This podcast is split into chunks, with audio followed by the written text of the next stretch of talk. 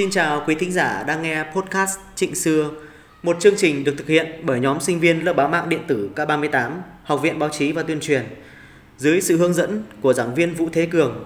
Và chúng tôi sẽ ngồi trà đá, hút thuốc lào và kể cho các bạn nghe những câu chuyện đằng sau những bài hát, hồi ức của nhạc sĩ Trịnh Công Sơn, thư tình của nhạc sĩ họ Trịnh và những gì mà bạn bè viết về ông.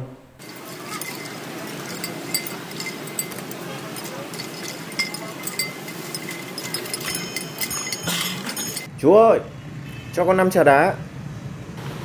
Ờ, chờ chú tí Có kẹo lạc gì không đây?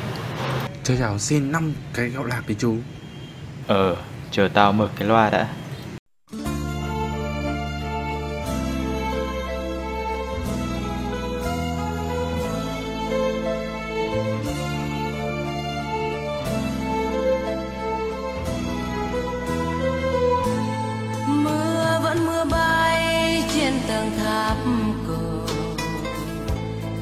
dài tay em ấy thua mắt xanh sao nghe lá thu mưa gieo mòn gót nhỏ đường dài hun hút cho mắt thêm sâu.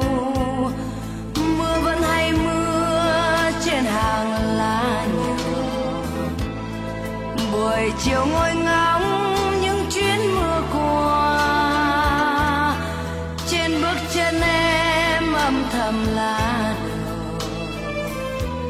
chợt hồn xanh buốt cho mình xót xa. Chiều nay còn mưa, sao em không lại? Nhớ mãi trong cơn đau vùi làm sao có nhau? Hằn lên nỗi đau, bước chân em xin về mau. Mưa vẫn hay mưa cho đời biến động làm sao em nhớ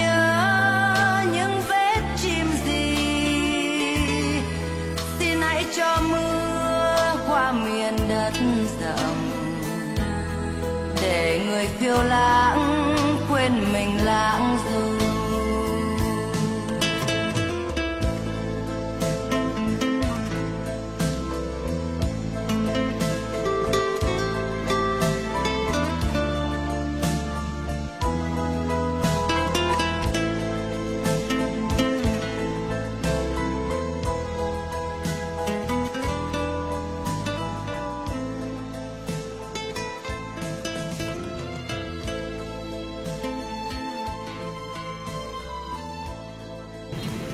Chú ơi, chú mở bài khác được không?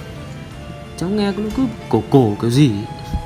Ơ kìa, hay mà, bạn không nghe để tôi nghe đi Nhưng mà nghe hơi khó hiểu chú ạ. Bài này có câu chuyện gì đằng sau không chú? Rồi, đợi tao làm nốt bi thuốc lào rồi tao kể cho mày nghe.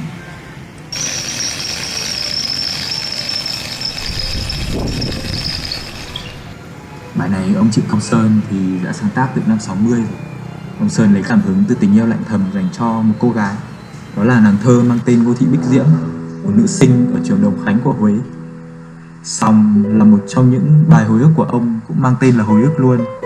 Ông Sơn ông đã kể lại như thế này. Thuở ấy có một người con gái rất mong manh Đi qua những hàng cây long não lá li ti xanh mướt Để đến trường đại học văn khoa ở Huế Nhiều ngày, nhiều tháng của thuở ấy Người con gái ấy vẫn đi qua dưới những vòng cây long não có rất nhiều mùa nắng và mùa mưa cũng theo qua. Những mùa nắng ve dâm gian, Mở ra khúc hát mùa hè trong lá. Mùa mưa Huế, người con gái ấy đi qua nhòa nhạt Trong mưa giữa hai hàng cây long não mịt mờ. Nhà cô ấy ở bên kia sông, Mỗi ngày phải băng qua một cây cầu, Rồi mới gặp hàng long não để đến trường. Từ ban công nhà tôi nhìn xuống, Cái bóng dáng ấy đi đi về về mỗi ngày bốn bận. Thời buổi ấy, những người con gái Huế chưa hề dùng đến phương tiện có máy nổ Và có tốc độ chóng mặt như bây giờ. Trừ những người ở quá xa phải đi xe đạp, Còn lại đa số cứ đến trường. Bằng những bước đi thong thả hoàng cung, Đi để được ngắm nhìn, Để được âm thầm trong lòng, Mình là một nhan sắc. Nhan sắc cho nhiều người hoặc chỉ cho một người thì có quan trọng gì đâu. Những bước chân ấy từ mọi phía đổ về những ngôi trường với những cái tên quen thuộc, Đôi khi lại quá cũ kỹ, Đi để được những con mắt chung quanh nhìn ngắm Nhưng đồng thời cũng tự mình có thì giờ nhìn ngắm trời đất Sông nước và hoa lá thiên nhiên Long não, bàng, phượng đỏ, muối, mù u và một dòng sông Hương chảy quanh thành phố đã phả vào tâm hồn thời con gái một lớp sương khói lãng mạn thanh khiết. Huế nhờ vậy không bao giờ cạn nguồn thi hứng. Thành cổ, đền đài, lan tẩm khiến con người dễ có một hoài niệm man mác về quá khứ hơn và một phần nào cũng cứu rỗi cho con người ta khỏi vành đai tục lỵ. Và từ đó, Huế đã hình thành cho riêng mình một không gian riêng, một thế giới riêng. Từ đó con người bỗng đâm ra mơ mộng và ước mơ những cõi trời đất như không có thực. Nhưng thật sự, thực và mơ là gì? Thật ra nói cho cùng, cái này chỉ là ảo ảnh của điều kia. Và với những ảo ảnh đó, đã có một thời, khá dài lâu, những con người lớn lên trong thành phố nhỏ nhắn đó đã diệt gầm theo hoa những giấc mơ, giấc mộng của mình. Đó cũng là thời gian mà mỗi sớm tinh mơ, mỗi chiều, mỗi tối, tiếng chuông linh mụ vang xa trong không gian, chuyển đi trên dòng sông để đến với từng căn nhà khép hờ hay đang đóng kín cửa. Thời gian trôi đi ở đây lặng lẽ quá, lặng lẽ đến độ người không còn cảm giác về thời gian. Một thứ thời gian không bóng hình, không màu sắc, chỉ có cái chết của những người già và mùa đông giá rét mới làm sực tỉnh và bỗng chốc nhận ra tiếng nói thì thầm của lăng miếu, bia mộ ở những vùng đồi núi chung quanh. Trong không gian tĩnh mịch và mơ màng chìm đắm vào một khí hậu đoàn thoáng liêu trai, người con gái ấy vẫn đi qua đều đặn mỗi ngày dưới hai hàng cây long não để đến trường. Đi đến trường, như đi đến một nơi vô định, định hướng mà không định hướng, bởi vì những bước chân ngày nào ấy dường như đang phiêu bồng trên một đám mây hoan lạc của giấc mơ. Người con gái ấy đã đi qua một cây cầu bắc qua một dòng sông, qua những hàng long não, qua những mùa mưa nắng khắc nghiệt, để cuối cùng đến một nơi hò hẹn. Hò hẹn nhưng không hứa hẹn một điều gì, bởi vì trong không gian liêu trai ấy, hứa hẹn chỉ là một điều hoang đường. Giấc mơ liêu trai nào cũng sẽ không có thực và sẽ biến mất đi. Người con gái đi qua những hàng cây long não bây giờ đã ở một nơi xa, đã có một đời sống khác. Tất cả chỉ còn là kỷ niệm. Kỷ niệm nào cũng đáng nhớ nhưng cứ phải quên. Người con gái ấy là diễm của những ngày xưa. Uầy, hay nhỉ Nhưng mà chúng mày có nghe thấy bài này nó có buồn buồn thế nào không? Thì cũng cũng buồn, nhưng mà không hẳn là buồn đâu. Như kiểu ông Sơn cũng từng, ông Sơn cũng từng viết như thế này trong trong bài vu vơ. Ông viết là à, một bài hát không nhất thiết phải buồn thì mới hay. Nhưng hầu như những bài hát cho đến nay ta còn giữ lại trong trí nhớ.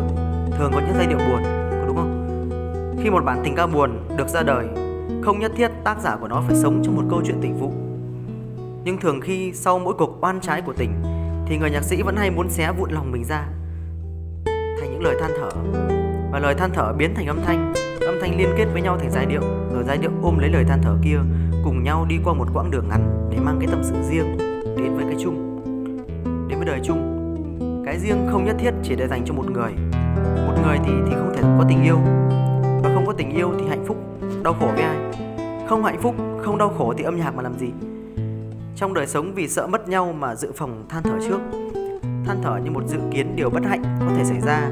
Cho nên à, khi nói đến sự mất mát, có thể đó là sự mất mát của người khác, chứ chứ không phải của mình. Phút ấy thì cái chung bỗng chốc biến thành cái riêng và vì sao lại không ái ngại? Vì sao lại ái ngại? Không mang cái riêng để nhờ cõi chung chia sẻ cùng mình. Ai cũng biết than thở thôi. Than thở là cái nghề của nghề chung của loài người mà. Không cần phải học. Không hề có cái ranh giới giữa than thở chuyên nghiệp và tài tử. Còn trong nghệ thuật hình như nhà thơ và nhạc sĩ là những những những kẻ có cái năng khiếu về chuyện thở than. À, người viết ca khúc là đứa con riêng của cuộc hôn phối giữa thơ và nhạc. Nó thường hay mộng mị, than thở, bởi nó biết rằng hạnh phúc chỉ là một dự báo của hư vô. Ông Sơn bảo là hạnh phúc là một điều không bao giờ có thật. Mà nếu có thật thì những nhà tiên tri vĩ đại đã không nhọc lòng bịa đặt thêm thiên đàng hay là niết bàn để làm gì nữa. Cái hạnh phúc ở trần gian chính là ý thức được sự khổ đau. Đau khổ cho nên cần phải biết rộng lòng với nhau hơn, tử tế hơn, độ lượng hơn biết tha thứ nhân hậu hơn. Bài học ấy không dễ dàng gì bởi uh, cuộc sống cho đến nay điều thiện vẫn còn vắng bóng. Có những bản thánh ca trong giáo đường có những bài kinh tụng theo nhịp mõ người nhạc sĩ cũng muốn hát lên để xua dần đi điều ác. Đấy ông, ông sơn ông từng viết như thế về cái cái nỗi buồn trong trong bài hát trong ca khúc.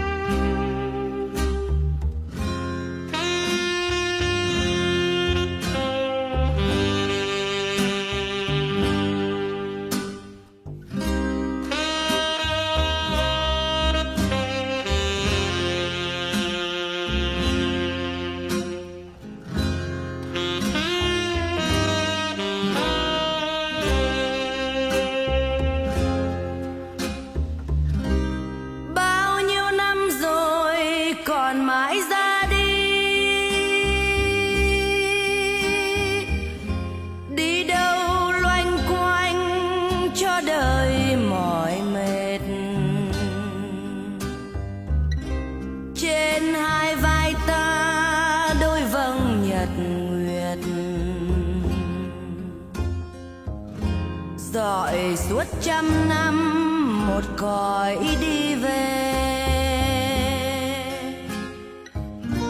Lời nào của cây, lời nào có lạ, một chiều ngồi say, một đời thật nhẹ. Ngày qua, vừa tan mùa xuân, rồi tan mùa hạ. Một ngày đầu thu, nghe chân ngựa về.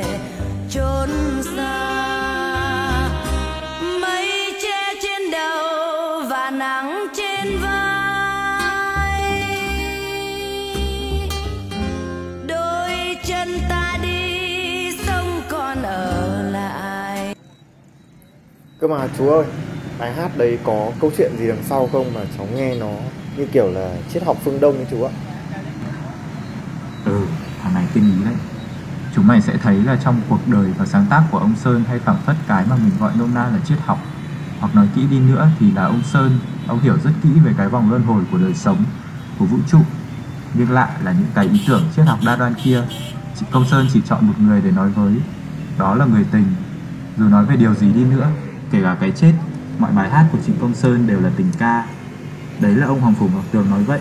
Có đâu nhà thơ Nguyễn Duy nói là gương mặt ông Sơn phẳng phất nét đạo sĩ, ẩn hiện chút gì như là lực hấp dẫn tâm linh, thành chi tác phẩm đầy ám ảnh. Ông Sơn ông ấy viết về bài Một cõi đi về mà chúng mày vừa nghe như thế này. Triết học Ấn Độ nói rằng nếu ở nơi này vừa có một kẻ bỗng dưng giàu lên thì lập tức ở một nơi khác sẽ có một kẻ mất hết sản nghiệp. Chiều nay ở sân bay vừa đưa tiễn những người thân đi xa về nhà người bạn tôi nói ở nơi này vừa thiếu đi bốn người thì lập tức ở nơi kia xa xôi sẽ nhận được thêm bốn người. Có một nỗi buồn ở nơi này thì sẽ có một niềm vui ở chốn khác. Có một trái tim khổ nạn ở người này thì tất nhiên sẽ có một trái tim hân hoan ở kẻ khác. Những ai đã đi đến với đời thì phải có lúc lìa xa nó. Đó là một cõi đi về. Trong Phật giáo, một trong những hạnh cao nhất là hạnh bố thí. Cho kẻ này nhưng sẽ nhận lại ở kẻ khác. Thanh Tùng nói với tôi, tôi muốn làm một điều gì đó thật tốt đẹp cho người đã khuất. Người vợ một đời lo âu, tận tụy vì tôi. Vợ Tùng đã một đời cho Tùng nhiều quá, thì sẽ nhận được quà tặng ở một nơi khác. Tùng biết cách cho thì vợ Tùng sẽ nhận được. Những đứa con của vợ Tùng sẽ nhận được. Những thân quyến, bạn hữu của vợ Tùng sẽ nhận được. Chết là sự tan biến của thể xác, nhưng sống không chỉ là sự tồn tại của thân xác. Nhiều người còn sống mà tưởng chừng như đã chết, nhiều người đã chết mà vẫn còn sống trong trí nhớ mọi người. Trước khi mất, vợ Tùng nói với tôi, nếu khỏe, em về lại nhà và sẽ chỉ làm hai điều này thôi. Mang quà mỗi ngày cho những người nghèo đau ốm trong bệnh viện và chiều chiều làm đồ nhậu cho các anh với anh Tùng để nghe các anh nói chuyện đời, chuyện nghệ thuật. Trong câu chuyện đời chung, kẻ này quên thì người kia phải nhớ. Một ý tưởng chợt tắt để làm mầm chuyển hóa cho một ý tưởng khác nảy sinh. Cái mất không bao giờ mất hẳn, cái còn không hẳn mãi là còn.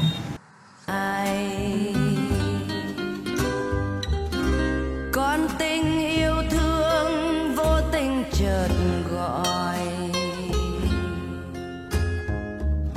lại thấy trong ta hiện bóng con